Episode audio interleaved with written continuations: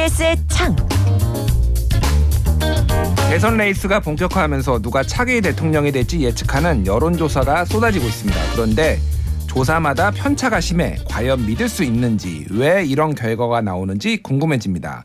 오늘은 어, 대선 여론조사 대해부 시간을 갖도록 하겠습니다. 들쑥날쑥 여론조사의 궁금증 말끔하게 정리해줄 이분과 함께 이야기 나눠보도록 하죠.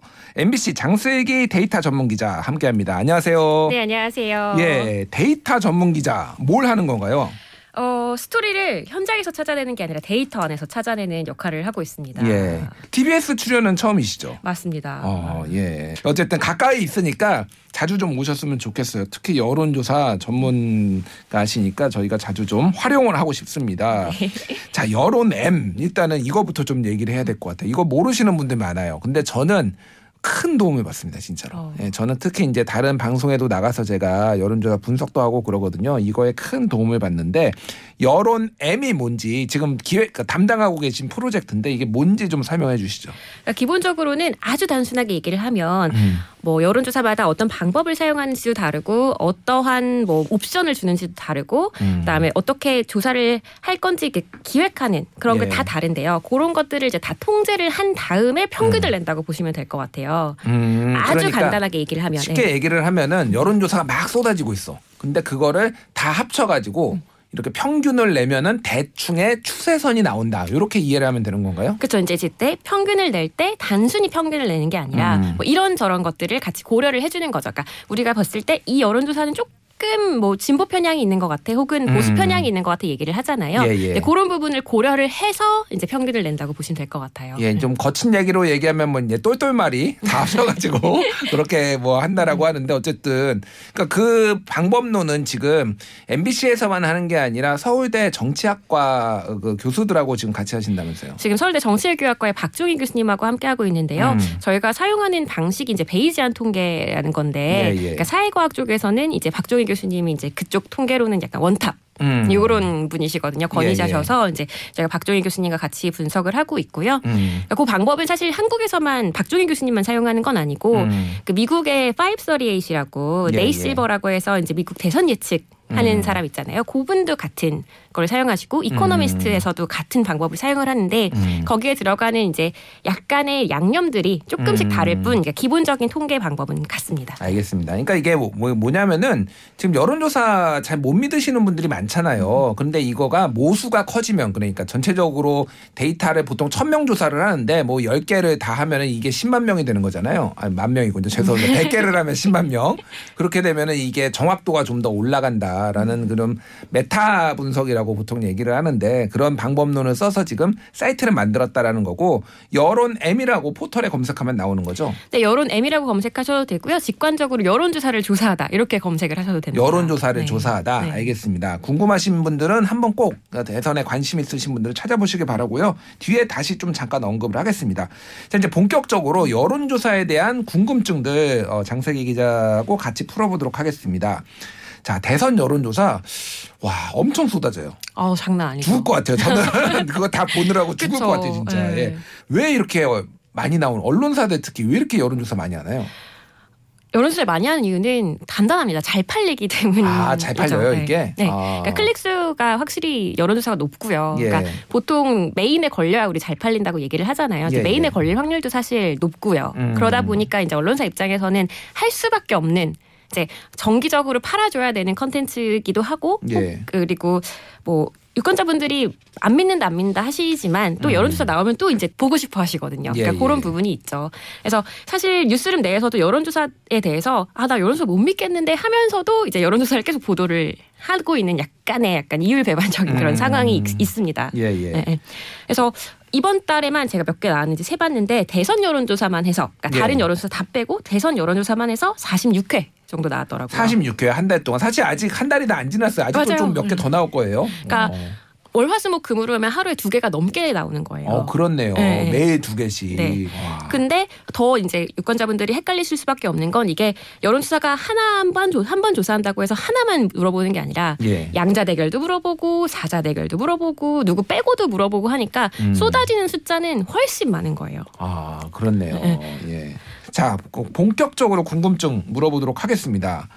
비슷한 시기에 뭐 조사 기간이 같아요. 뭐 1일부터 2일까지 물어봤다. 근데 결과는 하나는 박빙이고 하나는 10% 포인트 차이가 난다. 왜 이런 게 나오는 건가요? 근데 이게 아까 계속 전제는 여론조사 회사들이 뭐 어떤 의도를 가지고 그렇게 음. 하는 건 아니라고 저는 봐요. 그러니까 여론 조작 회사다 이런 얘기, 여론 조사 회사가 아니라 이런 말씀하시는 분들이 있어요. 꼭 그런 건 아닌데 이제 다 같이 김치찌개 맛집이라고 생각을 저는 합니다. 음. 근데 이제 다 어, 단순히 그게 다른 거예요. 약간 신김치를 좋아하는 신맛 음. 나는 김치찌개를 좋아하시는 분들이 있고 또 이제 돼지비계를 많이 해서 약간 걸쭉하게 끓이는 그 김치찌개를 좋아하시는 분들이 있듯이 이제 예. 여론조사 회사도 자기만의 고유한 노하우가 있고 그 음. 노하우에 따라서 내놓는데 음. 그 노하우에 따라서 약간 그 맛이 다르잖아요. 맛있는 네. 맛이 다르듯이 그 여론이 약간 이제 표집되는 사람들이 약간 달라지기 때문에 음. 여론조사 자체가 결과가 다르다고 보시는 다르게 나오는 그런 현상이 있는 거라고 보시면 될 것 같아요. 저는 김치찌개보다는 그냥 소주인데 하나는 알코올 도수가 5도짜리고 하나는 20도짜리가 나오는 것 같아요. 지금 느낌은. 아, 그것도 맞네요. 응답률이 5%짜리, 20%짜리. 어, 뭔가 너무 차이가 나니까 맞아요. 네. 헷갈린다. 근데 전문가들이 많이 얘기를 하는 게 ARS하고 전화 면접 차이가 크다. 이 맞아요. 얘기를 좀 일, 일, 관되게 하세요. 그러니까 ARS는 자동 응답, 음. 이 기계로 하는 거고 전화 면접은 사람이 하는 거죠. 이게 정말로 영향을 주나요? 어, 차이가 사실은 크게 나요. 어. 어. 이번에 특히 많이 났는데, 그러니까 윤석열 후보 지지율 차이가 가장 많이 눈에 보였죠. ALS랑 이제 전화 면접이랑 어, 중간 한 8% 포인트까지 차이가 났거든요. 8% 포인트요? 네. 그럼 상당한 거죠. 아니 엄청 상당한 거죠. 그러니까 그쵸, 예. 예, 이건 오, 그 플러스 마이너스 3.1%가 보통 맞아요. 오차 범위인데 그럼 오차 범위를 벗어난 차이가 지금 난다라는 거잖아요. 두 개 맞아요, 조사를. 예. 그것도 평균적으로. 평균적으로, 네. 그러니까 ARS가 윤석열 후보, 보수 후보가 좀 더 높게 나온다. 이게 맞는 거죠, 지금 현재 맞습니다. 트렌드가. 지금 현재는 그렇습니다. 왜 그러죠? 이게 제가 봤을 땐, 그러니까 그리고 음. 많은 사람들이 얘기를 했을 땐 ALS에 조금 더 이제 정치 고관여층이 많이 표집된다라고 음. 얘기를 하는데 그 고관여층이라는 것 자체가 지금 당장 내가 정치에 굉장히 관심이 많은 사람들인 음. 거잖아요. 근데 이걸 다시 돌려서 얘기하면 우리가 평화로울 때는 정치에 별로 관심이 없어요. 네. 언제 관- 정치에 관심이 있죠? 뭐 대선 때겠잖아요. 화가 날 때, 뭔가 화, 아, 화가 날 때. 화가 날 예, 때 예, 내가 예. 뭔가 지금 뭔가 바꾸고 싶고 화가 음. 날 때 그러니까 저는 고관여층들은 보통 이렇게 화가 많이 나신 분들이라고 음. 보여요. 그렇죠. 네, 그래서. 이제 예. 지금 당황 지금 현재 상황을 놓고 보면 화가 음. 난 사람들은 보수 쪽에 더 많이 있을 가능성이 예, 높은 예. 거죠. 그렇죠. 그렇다 보니까 ARS에 조금 더 보수층이 많이 표집되고 있는 음. 그런 현상을 보이는 게 아닐까라는 이제 추측을 하고 있는 건데 음. 사실 모두 이게 이게 정확하게 어디가 맞느냐를 음. 확인을 하기 위해서는 전 국민을 조사를 해야 되거든요. 그렇죠. 근데 그게 사실 불가능한 작업이잖아요. 음, 그럼 표집이 아니죠. 그렇죠. 뭐 전수조사 이런 전수조사죠, 그거는. 그렇죠. 예, 예. 이렇게 해야 되니까 사실 그건 알 방법이 없는 거죠. 그래서 음. 우리가 얘기를 하기로 같은 조사 방법으로 조사를 하면 예. 크게 차이가 안 날 테니 추세를 보자. 음. 뭐 이렇게 하, 는 이야기가 거기서 나오는 얘기라고 보시면 될 것 같아요. 음. 그래서 지금 그래서 화가 난 사람들이 많이 표집된다고 ARS에 표집된다고 말씀을 드렸는데 예. 실제로 이제 2017년 대선 때는 ARS 에서 문재인 후보의 지지율이 더 높았어요. 아 네. 그때는 진보 그쵸. 어, 진보분들이 더 화가 네, 화가 나 나셨을. 있었군요. 음. 국정농단 사건이 있고 그러니까 네, 네. 응징해 좀 가만두지 않겠어. 막 이렇게 막 어, 맞아요. 네. 부르르 하시는 분들이 더 많았다라고 이해를 하겠습니다. 알겠습니다. 어쨌든 ARS 무선 전화가 전화 방식이 훨씬 그러니까 기계 방식이 훨씬 더 윤석열 후보 보수 쪽이 많이 나온다라는 거는 좀 이해를 하시고 보시면 될 것 같아요. 자 무선 전화 100% 아니면 유선 전화 일부 포함됐다. 그 자세히 보면 그게 나와 있어요. 뭐 보통은 무선 전화 100%가 있고 아니면은 뭐 유선을 한 10% 정도 넣는 경우도 있고 이게 조사 방법마다 다른데 이것도 영향을 줍니까? 보통은 유선 전화가 포- 표집된 조사인 경우에 조금 더 보수적이라고 저희가 생각을 하죠. 왜냐하면 음. 어. 유선 전화를 넣는 이유가 이제 조금 고연령층 분들을 표집을 하기 위해서 유선 전화를 더 넣는 거거든요. 예, 예. 음. 그러다 보니까 우리가 보통 생각하기에 아 고연령층이 조금 더 보수적. 인 음. 분들이 많잖아요. 그러다 보니까 유선 전화를 사용하면 조금 더 보수적인 분들이 많이 표집이 된다. 음. 뭐 이렇게는 이제 얘기를 할 수는 있는 거죠. 그러니까 예. 많은 분들이 그렇게 생각을 하시죠. 근데 요 부분에 대해서 이제 정확하게 조금 갈렸던 게 음. 지난주 목요일 금요일에 갤럽이랑 MBS에서 조사 결과가 나왔는데 예, 예. 둘다 전화 면접인데 차이가 엄청 났죠. 11% 차이가 났, 났으니까요. 그렇죠. 예, 그 MBS 전국 지표 조사라고 네개 여론 조사가 하는 데서는 박빙으로 나왔고. 네, 맞아요. 갤럽에서는 11% 포인트 차이가 나게 나왔으니까 예, 예. 이게 둘 다 전화 면접으로 조사를 하는데 그러게요. 왜 이렇게 차이가 나냐? 그래갖고 이제 좀 업계에서도 좀 논란이 있었죠. 음. 근데 이 두 조사의 차이가 세 가지인데요. 예, 예. 첫 번째는 이게 가상 번호냐 RDD냐.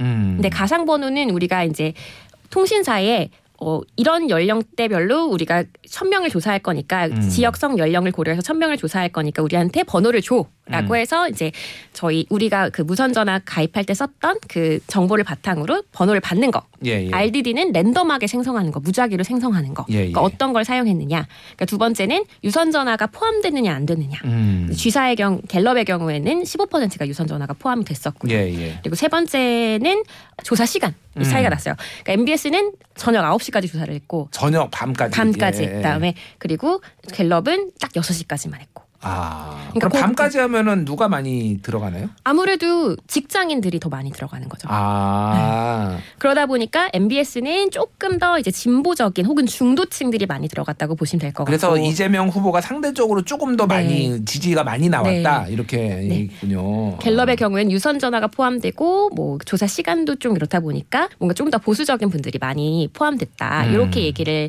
하시는 것 같아요. 그러니까 이게 정확하게 어디서 어떤 효과가 나타나서 이렇게 차이가 났는지에 대해서 지금 이 조사 두 개만 갖고는 발릴 수가 없어요. 음. 음. 하지만 이게 결국엔 조사 시간과 RDD와 그다음에 유선 전화 요 음. 효과일 거다라고 이제 추측만 하고 있는 거죠. 그 RDD 가상 번호는 어떻게 차이가 나나요? 예를 들면은? 가상 번호는 그러니까 예를 들면은 우리는 성 연령 그 성 연령 지역별로 천 명을 저희가 조사를 하잖아요. 예, 예. 이런 조사를 보통 할 때, 근데 RDD는 일단은 전화번호를 무작위로 생성을 해요. 음. 그 다음에 물어봐요. 예. 너 여자야 남자야? 뭐 몇 음. 살이야? 어디 살아? 이렇게 예. 표- 물어봐서 아 그래 그러면 너 우리 이거 조사할래? 라고 음. 물어보는 게 이제 RDD RDD가 방식인 거고. 무작위 추출. 무작위 추출하는 예, 예. 방법이고 가상 번호는 이미 성 연령 지역을 알고 난 상태에서 통신사가 다 줬는데 그게 다만 이제 블라인드가 될 뿐인 맞아요. 거죠. 그 네. 내용은 아, 그러니까 알고는 있지만 은 네, 네. 블라인드 돼서 주는 거죠. 예, 네네. 예. 이렇게 받아서 전화를 하니까 그 부분이 약간 다른 거죠. 음, 다르면은 그게 그러니까 보수나 진보에 어떤 영향을 주나요? 그게? 그게 보수하고 진보에 영향을 주면 안 되는 거죠, 사실. 예. 아. 아, 왜냐하면 우리가 지금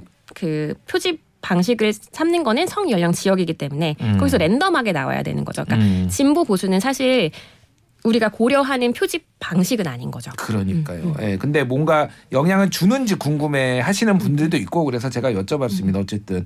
야, 근데 우리가 여론조사 보면서 이것까지 다 봐야 돼요. 그쵸. 어, 너무 힘든데? 자, 알겠습니다. 자, 일부에서는 보수 유권자들이 많이 포- 어, 포함이 돼 있다. 뭐 특히 이제 요즘은 특히 진보 쪽에서 많이 그 얘기를 해요. 그러니까 윤석열 후보가 이렇게 잘 나오는 거 아니냐 이런 주장을 하시는 분들이 있는데 이거는 어떻게 보세요?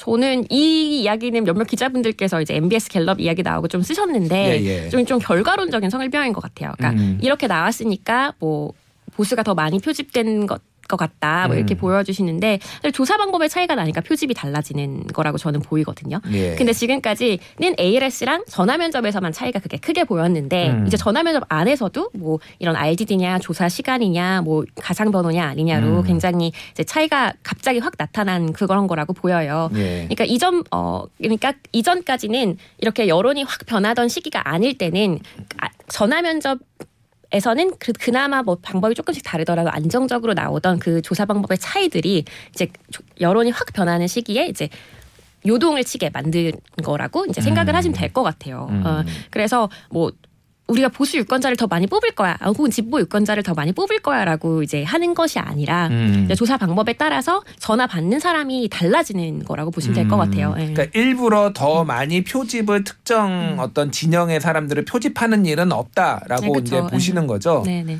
뭐 100%는 아니겠죠. 뭐 저도 그쵸. 모르겠습니다만 그렇게 믿으시는 분들이 있어서 제가 여쭤본 거고요. 음. 자, 질문 구성 방식 이를테면은 뭐 어떤 거를 먼저 질문하느냐, 후보자 이름이 누가 먼저 나오냐도에 따라서도 좀 변화가 있을 수 있나요? 어, 후보자 이름은 보통 무작위로 먼저 불러줍니다. 아. 아, 그러니까 다섯 명의 후보가 있으면 누구를 먼저 딱 정해놓고 부르는 게 아니라 음. 이 다섯 명을 번갈아 가면서 첫 번째로 불러줍니다. 보통은 이제 여론조사 결과를 보도를 할 때는 뭐 이재명, 윤석열, 음. 뭐 윤, 윤석열, 이재명 그런 다음에 이제 뭐 좀 작은 정당 네네네. 그런 다음에 뭐 무소속 이렇게 가잖아요. 근데 그렇게 물어보는 게 아니라 네. 첫 번째 갑자기 허경영 뭐 그렇게 이렇게 물어보- 나올 수도 있는 건가요? 그렇죠, 그렇죠. 어. 아 그렇군요. 그렇게 이제 랜덤하게 물어보도록 이제 되어 있고요. 그래서 이 특정 후보 자체에 어드밴티지를 주는 거는 아니에요. 근데 이제 ALS에서는 또 그 불러주는 순서가 좀 정해져 있기는 해요. 아. 네, 그래서 전화 면접이랑 ALS랑 그런 차이도 조금 있습니다. 음. 음. 어떤 단어들이 포함돼서 누구한테 유리해 뭐 이를테면 단어도 다 어떤 프레임 같은 게 네. 있잖아요. 그러니까 유불리가 있잖아요. 그런 어떤 특정 후보한테 그런 것들도 좀 영향을 줄까요? 주죠. 제가 봤던 여론조사 중에 부동산 정책을 먼저 물어보고 예. 그 다음에 문재인 대통령의 지지율을 물어본다거나 아. 이러면은 문 대통령의 지지율에 이제 영향을 줄 수 있죠. 그러니까 발화 효과가 있는 거죠. 그러니까. 그렇죠. 예, 그러니까 예. 프레이밍 효과라고 예, 예, 하는데 예. 이제 부동산 정책 어떻게 생각해? 이렇게 음. 물어보고 그러면 그거 한 문재인은 잘했을까? 문재인 대통령은 잘했을까? 음. 이렇게 물어보면 그러면은 마음속에서 뭐 그쵸. 죄송합니다. 어 이런 이런 하면서 막 이제 끌어오르겠죠. 예. 그래서 뭐 예를 들어서 혹은 뭐 그 다른 예로는 뭐 예를 한참 이제 북한하고 사이 좋았을 때는 음. 북한하고 일본에 회담했는데 잘했다고 생각해? 음. 문재인 대통령은 어때? 이렇게 물어보면 아 그러면 네. 어 왠지 음. 잘한 것 같은데 그쵸, 이렇게 예, 예. 아 그런 뭐 꼼수인가요 뭔가요 그러면 아 이거는 이제 이렇게 물어보면 안 되죠. 안 되는데 아, 이제 예. 여- 조- 약간 질- 질문 구성을 잘못하셨거나 급해서 잘못하셨거나 뭐 음. 이런 상황이 있었을 수 있겠죠. 예. 음. 자, 응답률 가지고 얘기를 하시는 분들이 많아요. 응답률 5%다 그러면은 야 50명 조사 1000명 중에 50명 조사해서 지금 이거 발표한 거야 이거 못 믿어. 음, 그렇게 말씀하시는 분들이 많 있는데 50명 조사한 거 맞나요? 그거 아니죠. 모두 다 천명 조사를 합니다. 최소 1000명은 넘겨야지 이거 발표를 할수 있죠. 네, 예. 그게 이제 여심이 규정에 여론조사 심의위원회 규정에 있고 천 명은 무조건 넘겨야 되고요. 음. 근데 그천 명을 전화를 이제 전화를 해서 응답을 끝까지 받기 위해서 보통 ALS를 조사를 하려면 약간 12만 콜 정도를 걸고요. 예, 예. 전화 면접 같은 경우는 5만 콜 정도를 걸어서 그 중에서 전화 받으시는 분들이 이제 1000명 정도 되시는 거예요. 그래서 음. 응답률이 그 ALS는 5% 정도 그리고 어, 전화 면접은 20% 정도인데 12만 콜 중에 5천 콜, 와, 1000 콜을 받았다고 하면 되게 적은 숫자잖아요. 예, 예. 근데 사실 그게 아니라 12만 콜을 다 건다고 해서 아까 가상, 그러니까 RDD로 생성을 한다고 말씀드렸잖아요. 예, 예. 무작위로 생성한다고 말씀드렸잖아요. 그러다 보니까 없는 번호도 있고요. 아. 네, 그런 걸 다 감안을 하고 이제 음. 전화를 받은 것 중에서 음. 끝까지 응답으로 간 것을 우리가 계산을 하는 거죠. 그걸 응답률로 음. 계산을 하는 거죠. 음. 전화를 받았는데 아 조사 안 해요. 이렇게 음. 한 것들 중에 천 콜이 응답률이 되는 거예요. 아, 네. 그렇군요. 이제 그런 차이가 있는 거예요. 그러니까 어떤 사람들이 ARS를 끝까지 붙들고 있느냐. 음. 이 사람들의 약간 특정한 선택적 편향이 있지 않을까. 그러니까 음. 셀렉션 바이러스라고 보통 얘기를 하는데 예. 어떤 성향이 있는 사람들이 여론조사를 끝까지 하지 않을까라는 음. 이제 뭐 여러 이야기들이 있는 거죠. 음, 그러니까 음. 기계가 전화가 왔잖아요. 예. 우리 뭐 예를 들어서 텔레마케팅 같은 게 기계로 음. 오면 전 바로 끊습니다. 그죠? 누가 물어보든 뭐, 예, 뭐 고객 뭐 하면 바로 끊어요. 띠링 하는 순간 끊잖아요. 예, 예, 예. 그러니까 그런 것처럼 이제 ALS가 전화가 오면 일단은 끊는 사람들이 대부분인 거고. 음. 근데 그 중에서 지금 ALS지만 어 여론조사네 나 이거 해볼까라고 하는 사람들은 어떤 음. 특징이 있다는 거죠. 아, 음, 특징. 음, 음. 나는 이재명을 대통령으로 만들고 싶어. 윤석열을 대통령으로 만들고 싶어. 이런 사람들이 이런 보통 사람. 끝까지 한다라는 거죠. 그렇죠. 그러니까. 네, 아. 전화 면접은 조금 더 그것보다는 덜 강한 지지를 갖고 있는 분들도 음. 표집이 되는 이유는 음. 보통 우리 어머니 목소리가 전화를 합니다. 아, 네. 여성분들이 좀 많이 하기는 네. 해요. 그 설득도 하잖아요. 맞아요. 뭐 힘드시겠지만 되는 답변 좀 해주시겠습니까? 그러면 또 마음 약 해서 맞아요. 또 사람이. 아. 그리고 이제 전화 면접은 어, 제가 지금 안 되는데요 하면 어 제가 30분 뒤에 전화를 다시 드리면 될까요? 어. 이렇게 다시 콜백을 많이도 해요. 예, 예. 그러다 보니까 이제 조금 더 아, 내가 정치적 성향을 강하지 않지만 그래도 음. 이 어머니 같은 목소리가 나를 설득을 하니 아. 나와 이제 통화를 하신 저 분이 저기서 열심히 일을 하고 계실 걸 생각을 하니까 이제 통화를 하시는 분들이 더 많아지는 거죠. 그렇군요. 그러니까 상대적으로 중도 성향 음. 아니면 정치 고관여층은 아니더라도 정치에 어느 정도 관심 있는 분들이 많이 이제 한다라고 음. 네. 그런 특성들을 이해하시면 될 것 같아요. 자, 뭐 굉장히 저는 궁금증이 많이 풀렸는데 우리 청취자분들은 어떠실지 모르겠는데요. 자, 마지막으로 이게 지금 여론조사가 오히려 정치를 흔들고 있다. 웩더독이라고 꼬리가 몸통을 흔든다. 이런 우려를 하시는 분들이 음. 굉장히 많아요. 어떻게 보십니까? 그거에 대해서는? 뭐 여기 아니라고는 할 수는 없을 것 같아요. 그러니까 음. 저는 이게 어떤 쪽으로든 효과가 나타난다고는 보거든요. 언더독이든 밴드웨건이든 효과가 음. 없다고 얘기를 할 수는 예, 없고 예, 예. 근데 그 부분이 나쁘냐라고 얘기를 할 때는 저는 그거는 시민들한테 판단을 맡겨야 된다라고 아, 생각하기 때문에 예. 요 효과 자체는 나쁘지 않은데 예, 예. 지금 여론조사 자체가 뭐 경선 룰로도 쓰이고 뭐 이런 네. 부분은 조금 너무 여론조사가 정치를 다 잡아먹진 않았나라는 음. 그런 부분은 조금 아쉬운 부분이 있어요. 그러니까 여론조사가 만능은 아닌데 예. 뭔가 숫자고 데이터고 뭐 이런 얘기 때문에 객관성이 너무 많이 부여된 거 아닌가 지금 음. 정치권에서 그런 우려는 조금 있습니다. 그러니까 좀 피곤한 게 뭐 할 때마다 여론조사. 방법론 가지고 굉장히 좀 싸움을 시- 후보들끼리 벌이잖아요. 맞아요. 이거를 뭐 경쟁력으로 해야 되네, 적합도로 해야 되네, 누구를 포함해야 되네, 뭐 사자 대결로 해야 되네. 그래서 그런 게 좀 피곤하기는 하다 이렇게 맞아요. 생각하시는 분들도 많습니다. 자 마지막으로 여론 현명하게 여론조사 읽기. 자 한번 한 말씀 해주시죠. 여론조사는 만능이 아니고 참고용으로 보시면 될 것 같고요. 음. 그러니까 나, 다른 사람들이 어떻게 생각하는지를 확인을 하려고 여론조사를 다들 보시는 거잖아요. 예. 그러니까 그렇게 생각을 하시고 정책을 항상 우선으로 보셔야 되는 것 같고 음. 그리고 지지율 추세 보라는 얘기를 많이 했는데 음. 요새는 그 추세도 여론조사 회사들마다 조금씩 다르더라고요. 예, 예. 네. 그래서 그런 걸 보시려면 저희 여론조사 조사다 예. 여기를 보시면 되고 아니면 내가 마음에 드는 조사 회사 하나를 찍어서 음. 쭉 관찰을 하시면 그게 오히려 더 이제 음, 객관적이고 여러분의 선택에 도움이 되지 않을까 뭐 이런 부분을 좀 담보드리고 싶습니다. 예, 결론은 여론엠을 봐라, 여론조사를 조사하다 여기를 봐라라고 말씀하셨는데 제가 뭐 다른 방송, 뭐 TBS에서 다른 방송은 너무 칭찬하긴 그렇지만 정말 잘 만들었습니다. 그래서 진짜 보시면 참고될 거예요. 이거는 순수하게 대선에 관심 있는 분들한테 어, 드- 참고로 이제 말씀을 드리는 거니까요. 관심 있으시면 보시면 추세선, 트렌드는 확실히 알 수 있을 겁니다. 예, 오늘 굉장히 바쁘신데 이렇게 나와주셔서 감사드리고요. 다음에 또 한번 모시고 얘기 들어보고 싶습니다. 지금까지 장수익의 MBC 데이터 전문 기자였습니다. 감사합니다.